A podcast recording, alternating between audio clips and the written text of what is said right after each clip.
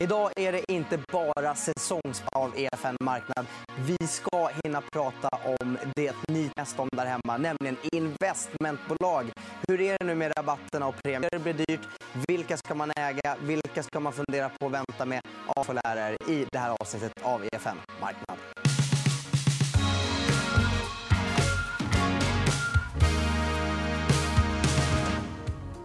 Säger jag välkommen tillbaka till studion, Frida Bratt. Tackar. Och Joakim, första gången i EFN-studion. Hur känns det? Tack för att jag får komma. Känns det bra? Absolut. Ja, kul. Eh, första, det är säsongspremiär för äran och, och gästa här. Har ni hunnit ha en bra sommar medan vi har paus? Ja, men absolut. Jag har saknat att vara med här. Ja. Så jag är glad att få vara tillbaka i höst igen. Mm, du har hängt på barrikaderna Ja, här. in på barrikaderna där utanför. Det var en jätteskön sommar. Ja, jag tänkte vi skulle ta upp en topplista eh, på, på vad, vad era kunder föredrar för investmentbolag. Mm. Blir du förvånad när du ser den här listan? Nej, men vad tråkigt svar att säga att jag inte... Nej, det Nej, blir men- faktiskt inte jag heller. jag- Nej, nej, precis. Nej, men det är svårt att bli förvånad över att Investor toppar. Då. Det är ju, Investor är ju eh, Eh, en aktie som är populär alltså, oavsett vilken typ av sparare du är. Alltså, nya sparare som har kommit in under året kanske eller, eller eh, eh erfarna sparare. Alltså, många äger Investor som en bas i portföljen. Eh, och Investor har jag menar, det är god historik. Du får möjlighet att ta rygg på liksom, över 100 års erfarenhet. Det är låg motsvarande förvaltningskostnad och det är framförallt fortfarande en rabatt, vilket inte jättemånga andra bolag erbjuder just nu. Så det är ju inte alls konstigt. Utan den är, det är liksom en folkaktie Ja. numera. Är det folkaktien nummer ett numera? Ja, men jag tror det. Ja. Ja. Ja, De andra är... eh, Nej, utan Investor är en sån som fortfarande månad efter månad toppar. Och många har den i sitt månadssparande. Så man märker det. Det är inte en sån som kommer och går från topplistor över mest nettoköpta. Utan den finns där och köps stadigt. Vilket, eh, då kan man dra slutsatsen att den ligger där som en bas i väldigt, väldigt många svenska sparares portföljer och bara fortsätter att köpas.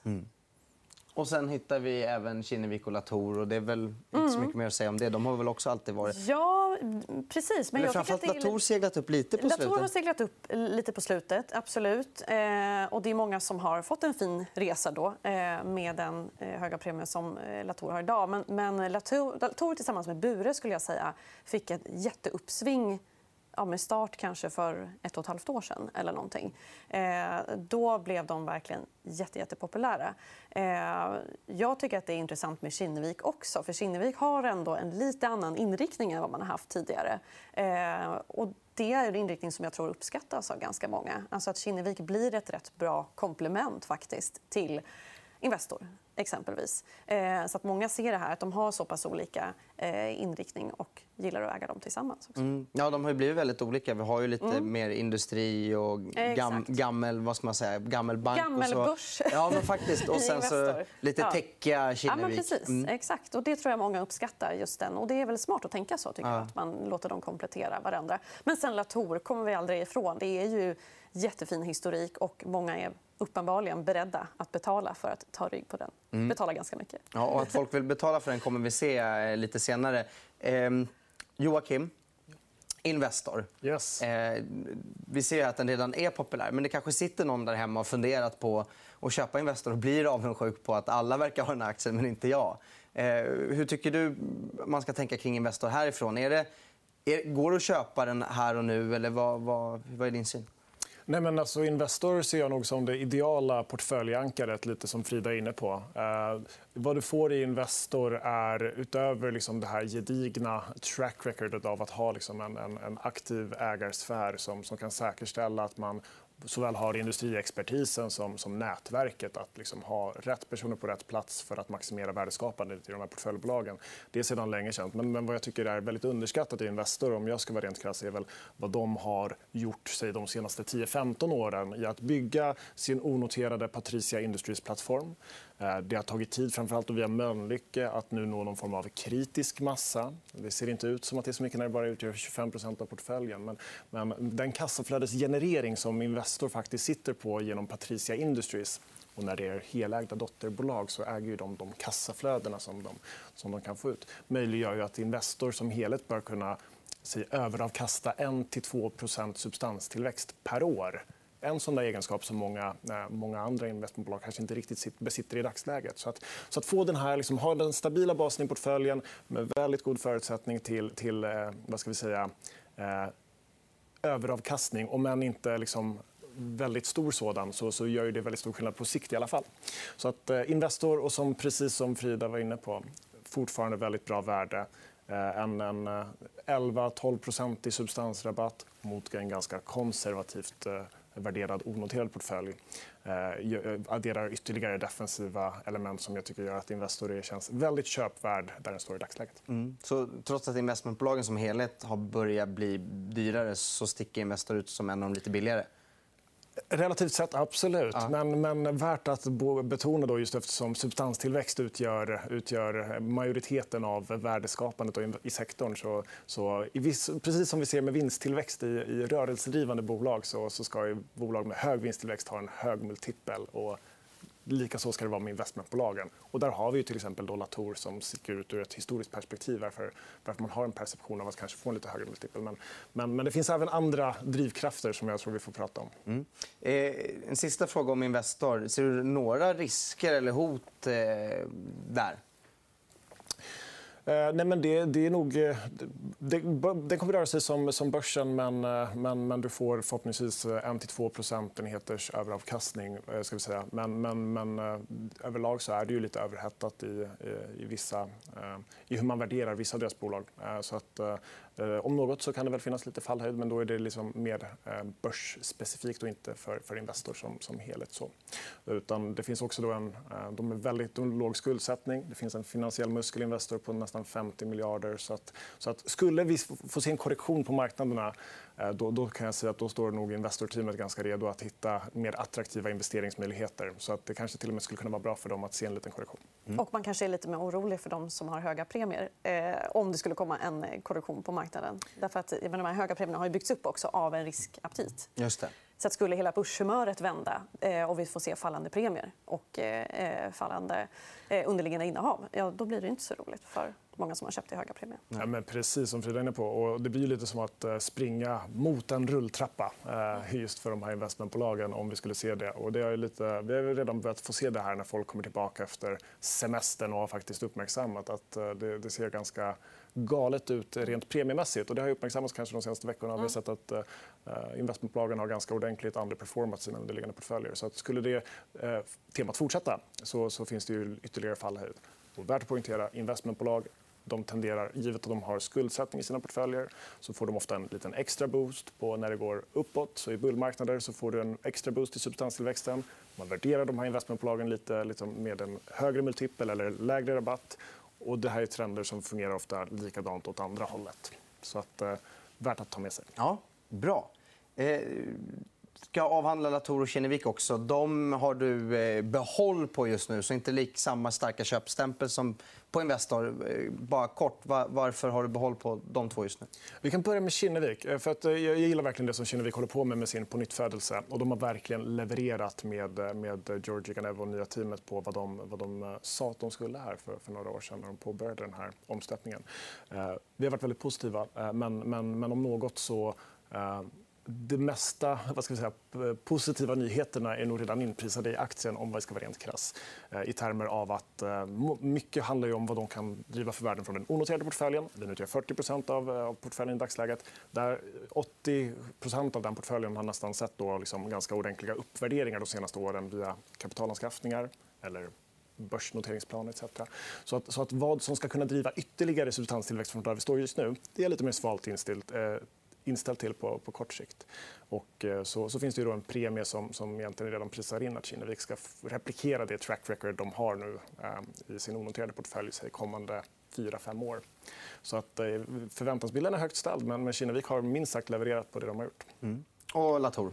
Eh, I Latour så är det väldigt viktigt att titta på vad, är faktiskt, eh, hur, vad ska man ha för referensgrupp när man tittar på den onoterade portföljen. Latour eh, de, de eh, värderar sin, sin helägda industrirörelse till, till en ebit-multipel på 17 gånger vilket är ett väldigt konservativt mått för bolag som har en ganska liknande karaktärsdrag som, som de här industri och handelskonglomeraten som ett Indutrade, Lifco etc. Och eh, I det så handlas ju de bolagen till en väsentligt högre multipel. som ni kan tänka er. Och, eh, och, eh, givet att den här rörelsen har faktiskt nästan outperformat de här bolagen på, på lite historik så finns det faktiskt en, en, en, logik i att marknaden faktiskt prissätter den onoterade rörelsen som det. Så att skulle vi sätta en Indutrade eller Lifco-multipel på Latours onoterade rörelse då är det kanske mest, då är 15-20% premie. Det kan vi leva med. Mm. Snyggt. Eh, vi ska titta på, för du var inne lite på att när folk kom tillbaka från semestern började de handla ner investmentbolagen lite grann. Och då, tänkte jag, då bad jag Frida, men hur har era kunder gjort i investmentbolagen sista månaden? Vilka har de ökat i, vilka har de minskat i? Och, eh, ja, det ser vi här att eh, det folk har ökat mest i, i det är VNV Global, det är Creades, det är Investor. De har inte sålt, så det har inte minskat så mycket. Nej. Nej, men precis. Det, det, är inte så att man har sålt av, men man är väl lite, lite restriktiv med att gå in på de här nivåerna. helt enkelt. Eh, där man kan se en, en Stor är ju synd att säga, men, men någon slags förändring är ju faktiskt Latour. Och Latour tycker jag i alla fall är ett av de bolag som man kanske har pratat mest om i den här eh, mer intensiva diskussionen om eh, investmentbolagens premier och rabatter. Där Latour är ett sånt exempel eh, där man har fått betala rätt mycket.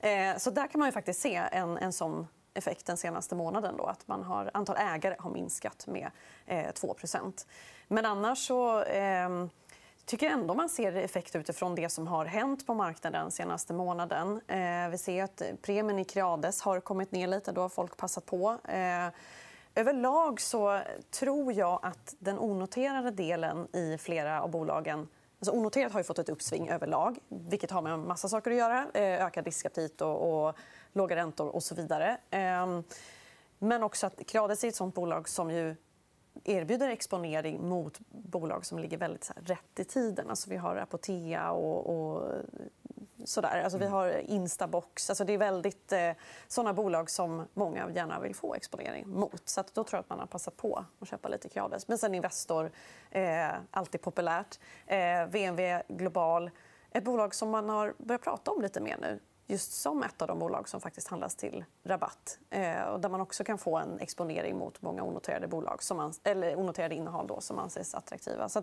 det är väl en sån eh, aktie, eller sånt investmentbolag som har kommit upp på folks radar i den här senaste diskussionen. Helt enkelt. Och det ser man ju i den här statistiken, hur man har agerat. Ja, ja det är den som det har tillkommit mm. procentuellt flest nya mm. ägare i. Exakt, och det är på bara en månad, så det är rätt hög siffra. Men från låga nivåer då. Ja. Eh, därför att innan det här började diskuteras väldigt mycket så, så var det ja, ett bolag som gick under radarn lite grann för väldigt många.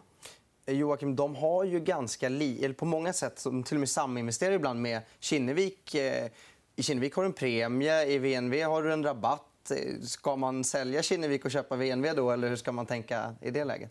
Nej, men rent, rent tematiskt så, så, finns det väl en logik i att kunna se det på det sättet. Jag, jag är inte lika uh, orolig för premievärderingar som, som, som helhet. Men, men, men när det kommer till VNV så, så jag, jag skulle inte säga sälj Kinnevik och köp VNV. Men det går bra att köpa VNV i alla fall på, på de här nivåerna. För att, eh, det, det, om något så har vi ju ett bolag som har portföljbolag som, som de kliver in i väldigt tidigt skede och eh, Eh, några av de här bolagen börjar nu komma ganska högt upp på den här S-kurvan där, där värdeutväxlingen för VNV potentiellt kan bli ganska attraktiv. Och eh, det tycker inte jag alls finns inprisat i förväntansbilden här. Så, att, eh, så att det krävs ju för dem att deras eh, Eh, eh, ja, deras eh, ska vi kalla det, liksom, superstar i portföljen Babylon, då, en tredjedel av portföljvärdet. Att, att det blir en lyckad notering här via deras SPAC i slutet på året. Eh, men, men, men, kan man ta fram de bevispunkterna då, eh, som krävs där då, då, kan vi nog se ett VNV som handlas till en, en ordentlig premie här snart också. Mm. Och VNV det står ju för Vostok New Ventures. Och sen har vi en till förkortning, VEF, Vostok, eh, Vostok Emerging Finance. Är det en kusin? eller hur, vad är, varför heter de så lika? Exakt. Jag höll på att säga kusin från landet, men så är det ju inte. Eftersom, eftersom, men, men, men eh, Vostok Emerging Finance, VEF som de numera heter, de är framförallt i tillväxtmarknader. Därför, därför kusin från landet-referensen. Men, men vad som är väldigt viktigt att ta med sig det här är ju då ett, ett bolag som spanns ut från VNV eftersom de är renodlat fokuserade på fintech-investeringar i emerging markets. Och, eh, Riskprofilen vill jag betona, är högre i den här typen av bolag. Det blir lite en funktion av att den här venture capital-orkestern fortsätter att spela och man kan resa kapital till högre värderingar. Men, men eh, eh Dave och Henrik och teamet på VEF har varit väldigt framgångsrika i att driva substanstillväxt som jag tycker är väl underbyggd. Så att, eh, det är inte bara orealiserat att de skriver upp värden på sina portföljbolag. Men de har drivit en så 30% årlig substanstillväxt sen de, sen de grundades. Och eh, har nu två portföljbolag som jag inte skulle utesluta börjar tänka på att ta nästa steg att eh, komma in i publik miljö. Vilket skulle kunna realisera väldigt stora värden för VEFs aktieägare. Plus att de tog in nya pengar så sent som den här veckan. så att De är väldigt kapitaliserade och den finansiella risken är låg. Så att för den långsiktiga så tycker jag VEF är en väldigt intressant krydda i, i portföljen. Du får tillväxtmarknadernas eh, motsvarighet på ett Lendo, Tink, Fortnox, Klarna. Eh, och du, du betalar inte särskilt mycket för det heller. Mm. Eh, men ganska hög risk? Absolut. I förhållande till de andra? Mm. Eh, bra. Jag tänkte vi ska avsluta grann, lite grann med det här eh, eviga då, resonemanget om, om rabatter och premier kopplat till just onoterat. För att ju mer onoterat det blir i ett investmentbolags portfölj desto mer kan man ju då argumentera för rabatt eller premie beroende på vad man själv tycker om den onoterade delen.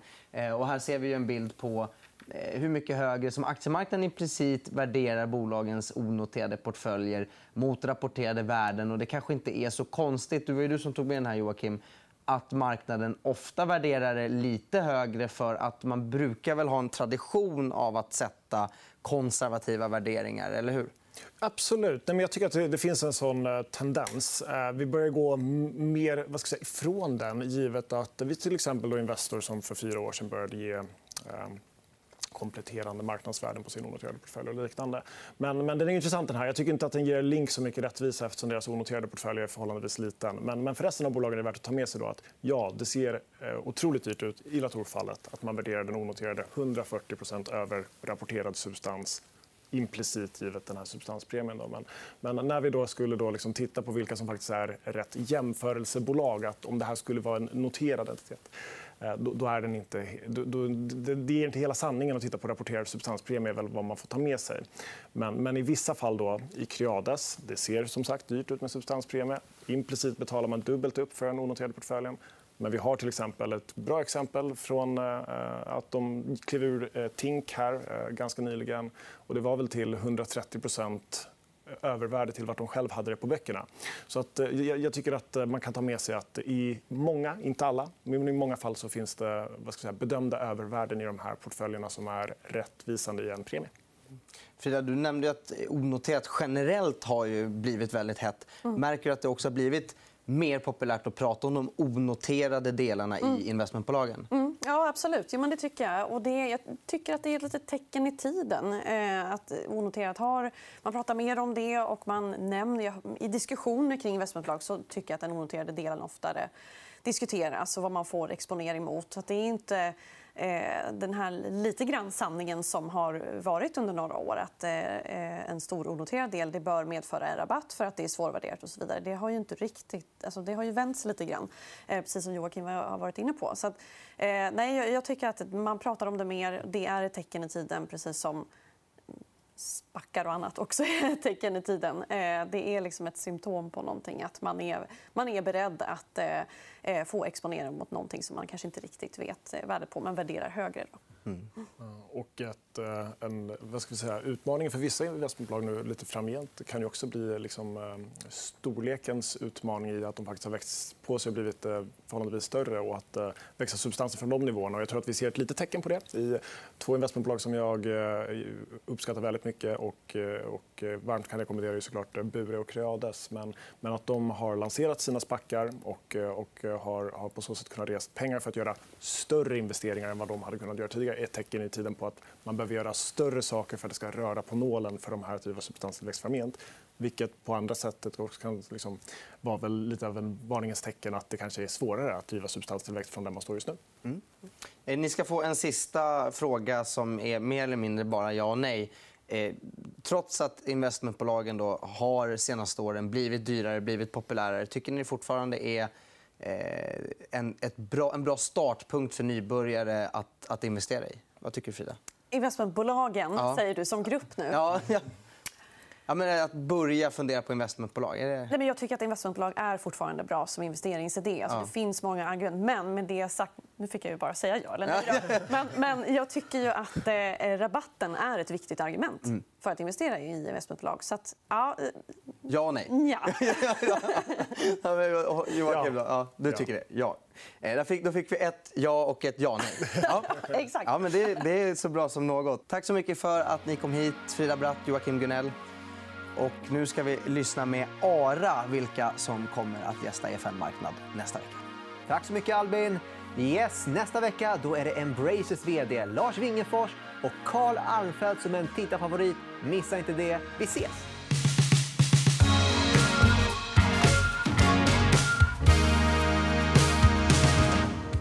EFN Marknad är en podcast från EFN Ekonomikanalen. Ansvarig utgivare är Anna Fagerström. EFN finns även som app. Där hittar du alla våra videoinslag som hjälper dig att göra det bästa av din ekonomi. Du hittar appen i App Store och Google Play.